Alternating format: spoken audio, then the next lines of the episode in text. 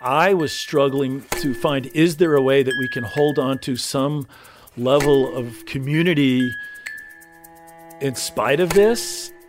There's nothing to lose. You know why? Because we never had it. He's just a circus performer. This is his circus, and you can always exit the tent. Part 5 Reckoning. Part of me just wonders like, is he just, like, is he laughing at us? Was he laughing at us at the time, you know, and just sitting here thinking, like, these idiots will believe anything I say just because I'm an authentic Indian yoga guru? We were all kind of under that spell.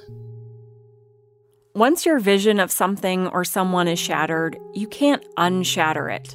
When somebody like Bikram does what Bikram is accused of doing, assaulting half a dozen women, betraying the trust of tens of thousands of people, it's not always easy to figure out the way forward. There's a desire for justice, of course, but getting it isn't always easy or fair.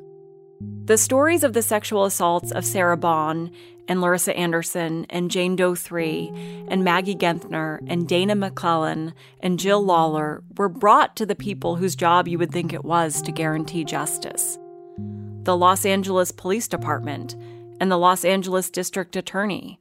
But they decided not to bring charges, and Bikram denied all the accusations. Still, though, the women wanted to force some kind of reckoning for Bikram. So they tried the only other option that the court system allowed civil lawsuits, suing Bikram for damages. It's now a new lawsuit filed this month has a half dozen women accusing him of sexual assault.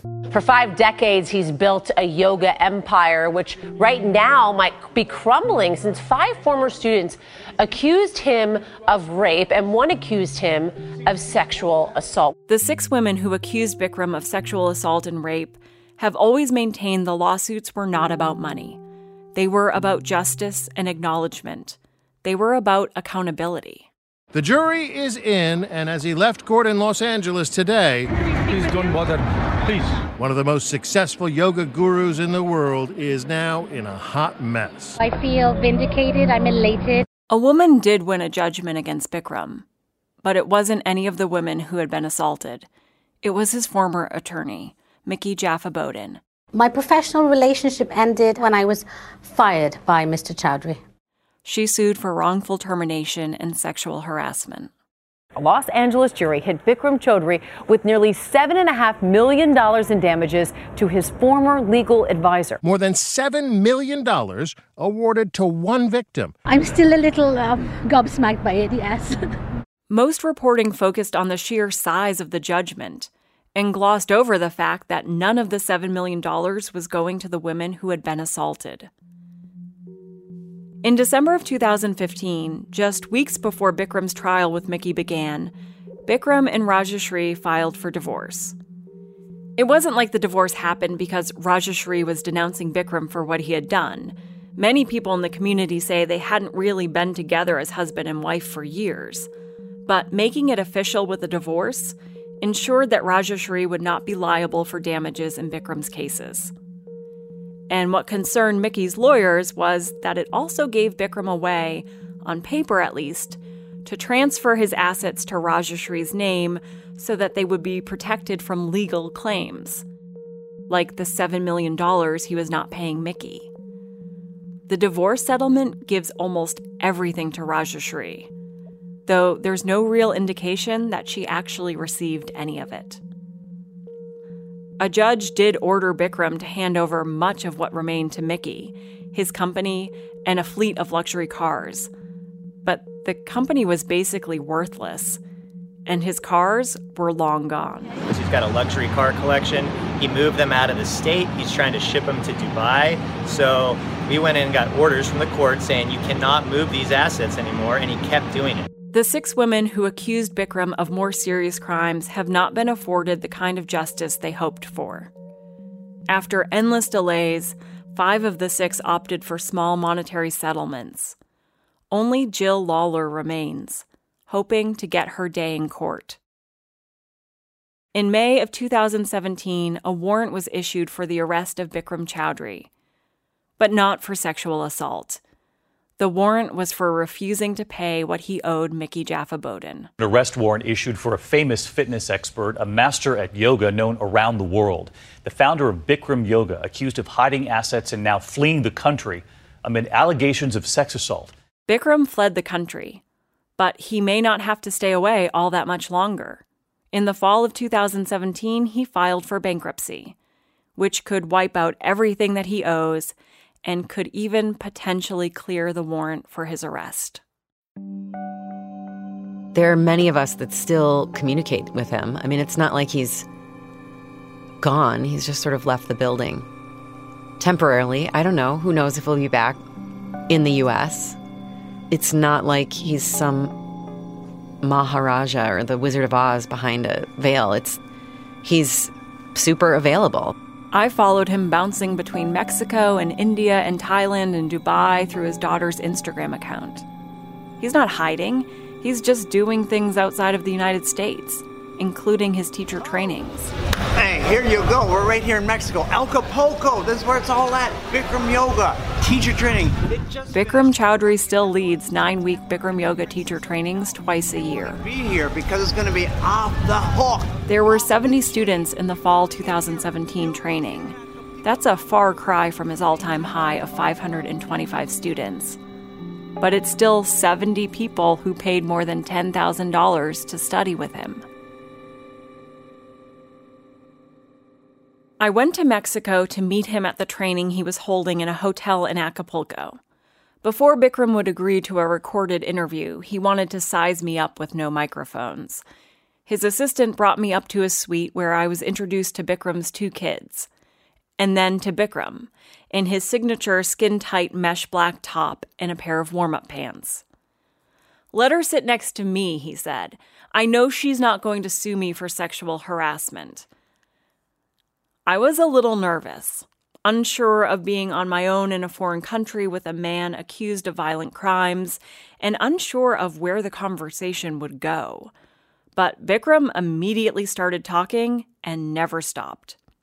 He told me he was bigger than Michael Jackson in India, that he cured former Attorney General Janet Reno of her Parkinson's disease that his appearance on 60 Minutes in 2005 was the highest rated show in the history of television.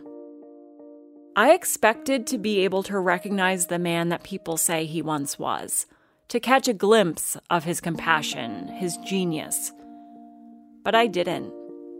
It was pure ego. We went down to the restaurant, where Bikram told me he never eats even as he was shoving a creamy pasta dish from the buffet into his mouth. He pulled out his phone and showed me old photos of him in his prime, young Bikram in his black Speedo doing yoga, a t shirt design his son did for Bikram Yoga, a photo of Britney Spears in a bikini. It was totally unclear why he even had it. At some point, the bragging shifted from an old man trying to relive his glory days of decades ago to the kind of bragging you use to show your power. He told me, you know, I was India's first brand. He said journalists are responsible for cancer. He told me he was done with America.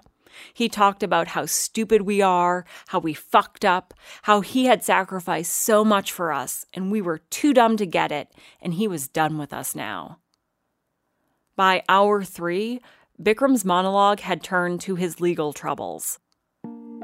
I'm not a saint, he told me. I have a girlfriend. He asked if I'd met Maggie Genthner and then said, I never touched her. She smells. There had been a kind of manic warmth about Bikram when we first met, but by the end of the night, that lightness was gone.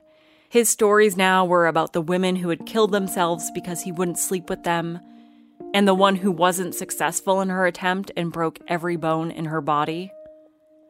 His eyes were dark and vacant.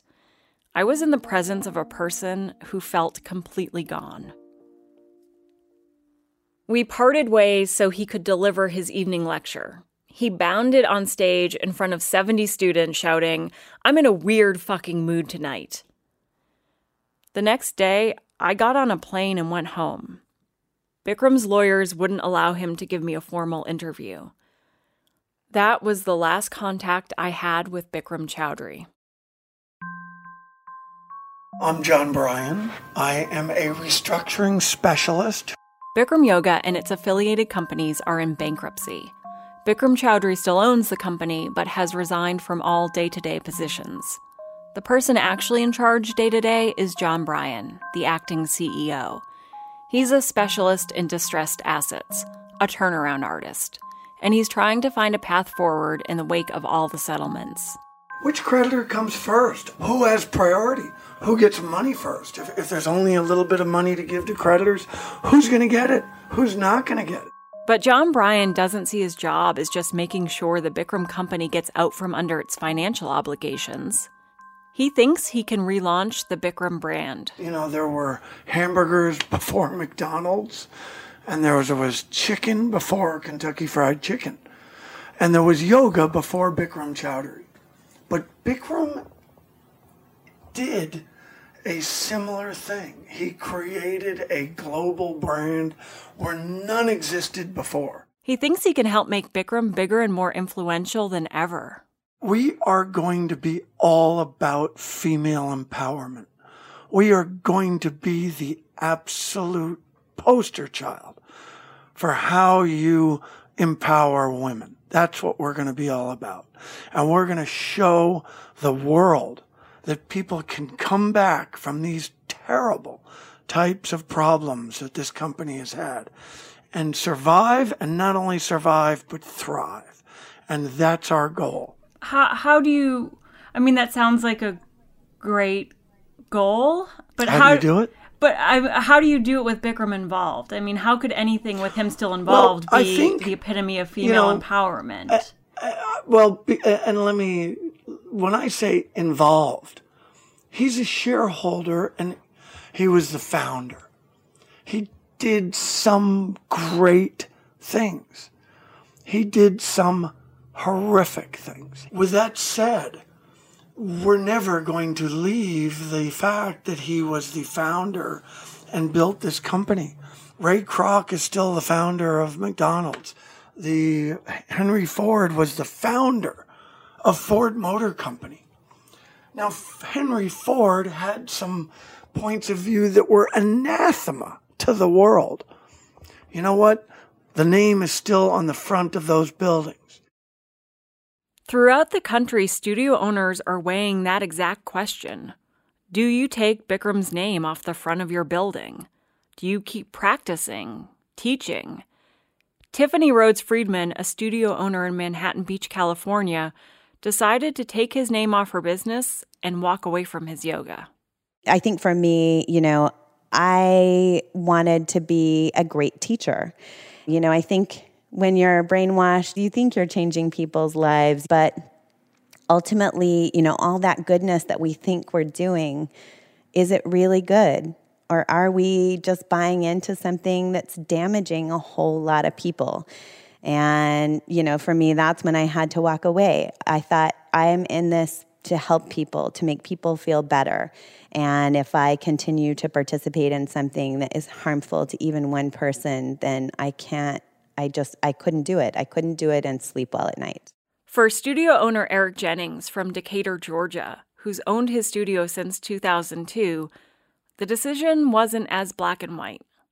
There are people who just can't accept that the yoga is valid anymore because of its association with Bikram. And I understand that emotionally, but I can't deny my own experience um, uh, of of the yoga and seeing what an amazing practice it is and, and how profoundly helpful and healing it can be for so many people.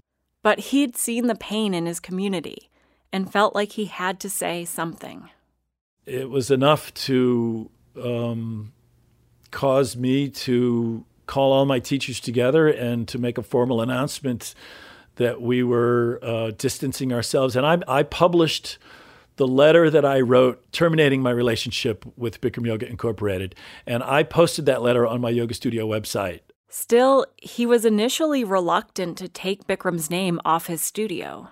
Largely from fear, because I had created a brand, a local brand, and I was afraid that, that changing the name would really hurt the business.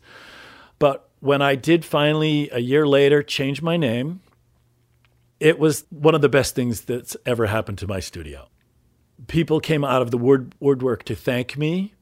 Uh, we had some students that we hadn't seen for a long time come back to practice at our studio again who told us we didn't want to tell you why we left, but we left because we thought you were financially contributing to Bikram Yoga, and so we didn't want to support that.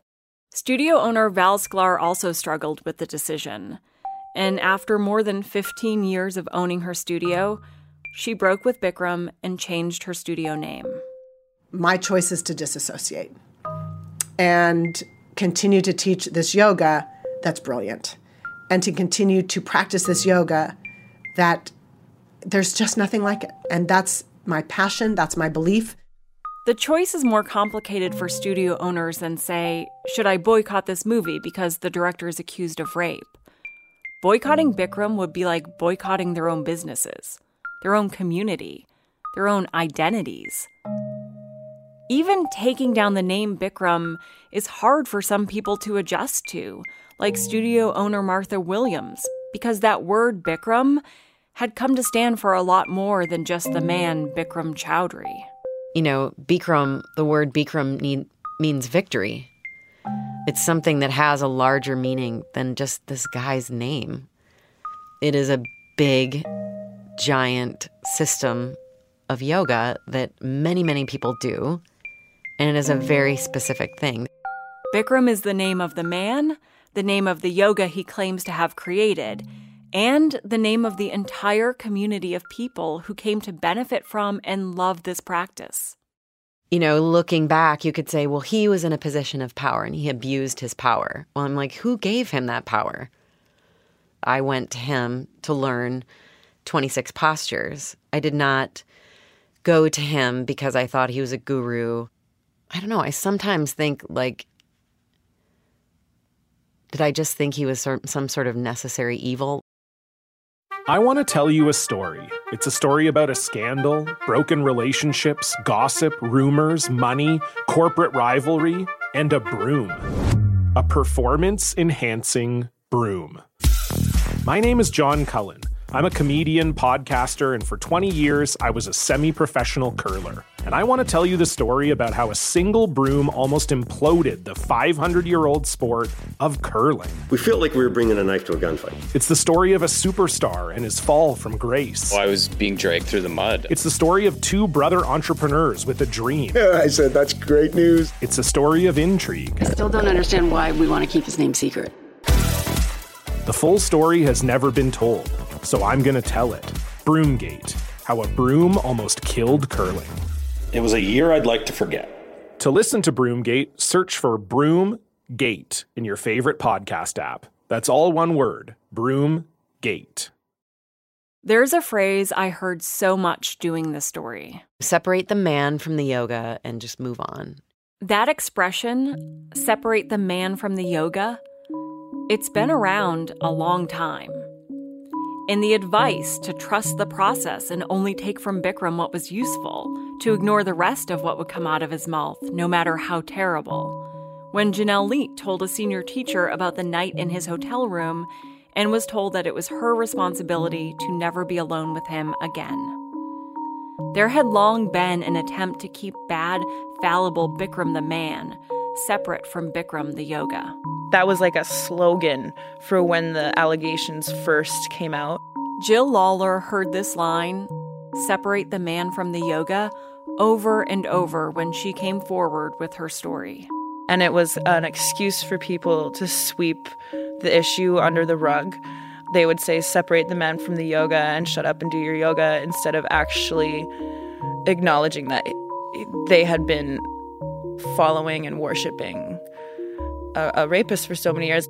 For decades, this was the way for Bikram's followers to square his actions with their love of the practice. But perhaps the path forward is not to separate the man from the yoga, but to reconcile them. As Benjamin Lorr points out, that's a core tenet of the yoga itself. Hatha yoga is predicated on the resolution of uh, dichotomies and resolving these kind of opposites. And there's one etymology of hatha, which may or may not be correct, where ha is sun and tha is moon. And hatha yoga is kind of resolving these opposites. And Bikram certainly contains those opposites. I needed to reconcile those things too. And in trying to do that, I kept thinking about something else I learned when I was in India something I heard from almost everyone I spoke with. The very center of Bikram's identity, the detail he sold all his students on, it's a lie. He was not a high level expert in advanced yoga. That, at least, I know very well. Bikram was never a child yoga prodigy. He was never a yoga prodigy at all. He didn't come to Ghosh's college until he was a teenager and he learned weightlifting and massage. Bikramda was more known as a very skilled masseur. Mukul Dutta was also a student of Bikram's guru Bishnu Ghosh, and he told me one more detail about all those yoga championships Bikram said he won. Around what year would the uh, the National India Yoga Championships have started? National uh, wasn't there? When, when did the national yoga competition start? National yoga competition. Right? National yoga competition started much later. Hmm. Much later. That time my master was not alive. That was much later. There weren't national yoga championships until the 1970s, after Bishnu Ghosh died and after Bikram left Calcutta. Each lie, in and of itself, is simple. Maybe not even all that important, but taken together, they change everything. We all believed without question that he had grown up a yogi, a gifted yogi, a champion. And everything Bikram had, all his power and respect and authenticity, came from this. There is no pretending Bikram never happened. There's no erasing his name from the history books. His legacy is spread too far and too wide. But Bikram Choudhury didn't make Bikram Yoga the phenomenon he did all on his own. I feel like studio owners like myself should share the credit in making Bikram Yoga the phenomenon that it became. All credit to Bikram for creating it and for disseminating it, distributing it, proselytizing for it but I want some of the credit for making it accessible to um, the population that practices at my studio.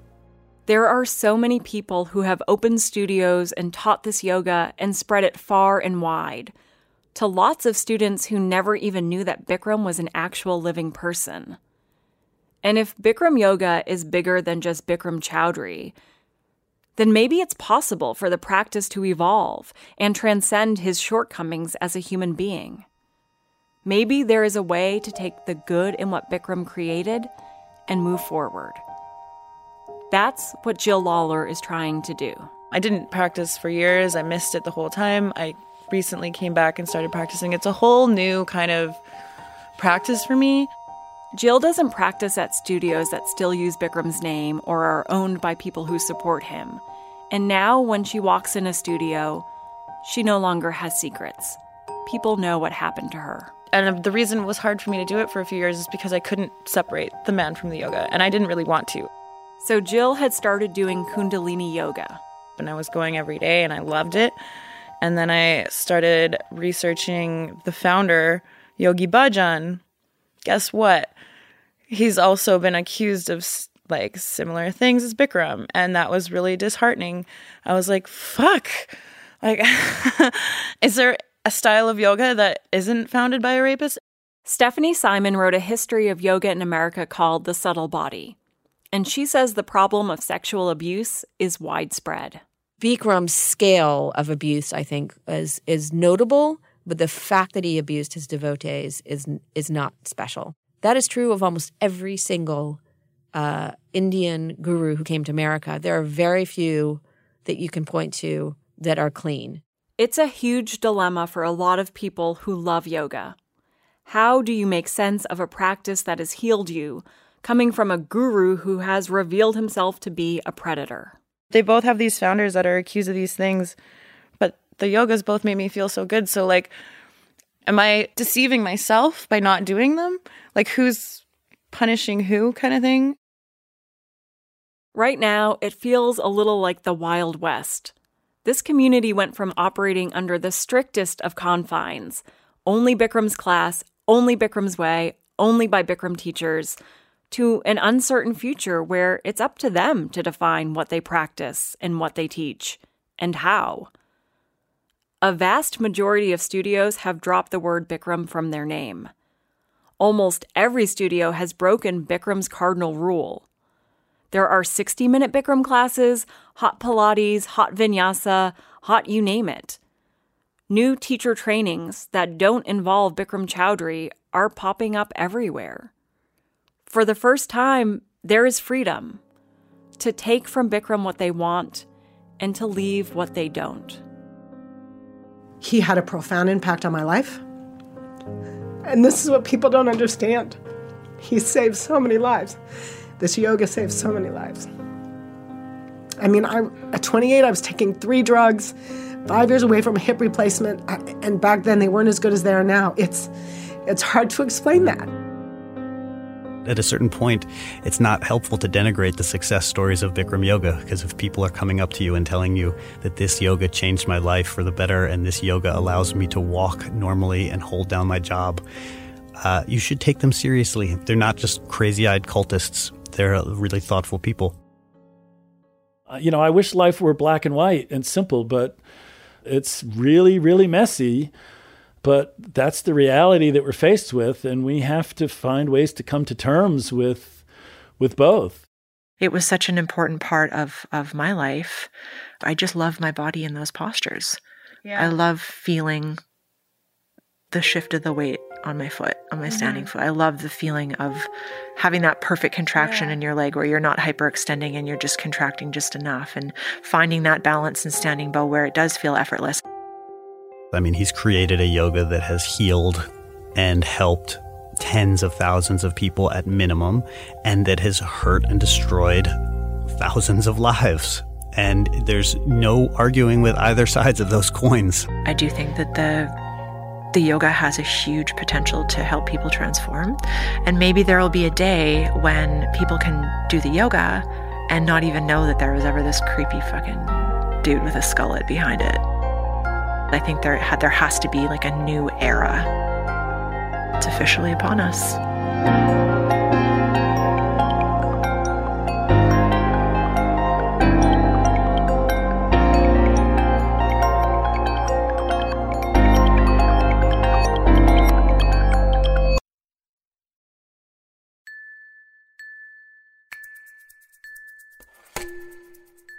Thanks for listening to 30 for 30 podcasts. This season was produced and reported by Julia Lowrie Henderson. My name is Jody Avirgan. I'm the host and senior producer of the show and served as lead editor for this season as well. Our series editor is Aaron Leiden. Deirdre Fenton was production manager for this series, and we had additional editing help from Keith Romer. Kate McAuliffe was production assistant for the series, and Vin DeAnton is our associate producer. Ryan Ross Smith provided mixing, sound design, and original music for the entire season. We love the music he wrote for this series. You can find a link to more of it and more of Ryan's work at our website, 30for30podcast.com slash Bikram. Also on the website, you can see and read more about Bikram Yoga, see some photos, learn about some upcoming live events, and watch a video of Julia discussing reporting this story, which took almost a year and a half. Once again, that's 30for30podcast.com slash Bikram. The rest of the 30 for 30 podcast team includes producers Ryan Nantel and Andrew Mambo. For ESPN Films, our executive producers are Connor Schell and Libby Geist. Our development team is Adam Neuhaus and Jenna Anthony. The rest of our team includes Jennifer Thorpe, Kath Sankey, Louise Argianis, Maria Delgado, Tom Picard, Paul Williard, Eve Wolf, and Alex Bowen.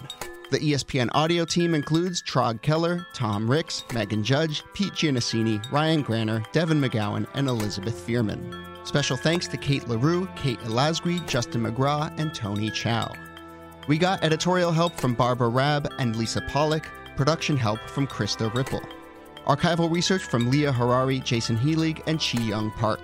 Legal research from Haley Fox, fact checking from Roger Jackson, and a big thank you to ESPN's Carrie Potts. Special thanks to Mike Mail, Tony and Sandy Sanchez, Kier DeLay and Mia Dillion, Ann Callion, Chitraleka Shalom, Pedro Vargas, Rebecca Greenfield, Jason Kuntz, Alex Cuervo, and a big shout out to Dana Duke and Big Twig Studio. Thanks to Kathakali Jana, our fixer in Calcutta, and a very special thank you to Jerome Armstrong and Ida Joe, who made the India trip possible. Jerome Armstrong's book, Calcutta Yoga, is out now. Our theme music was composed by Hrishikesh Hirway of Song Exploder. Thanks again for listening. We'll be back soon with more 30 for 30.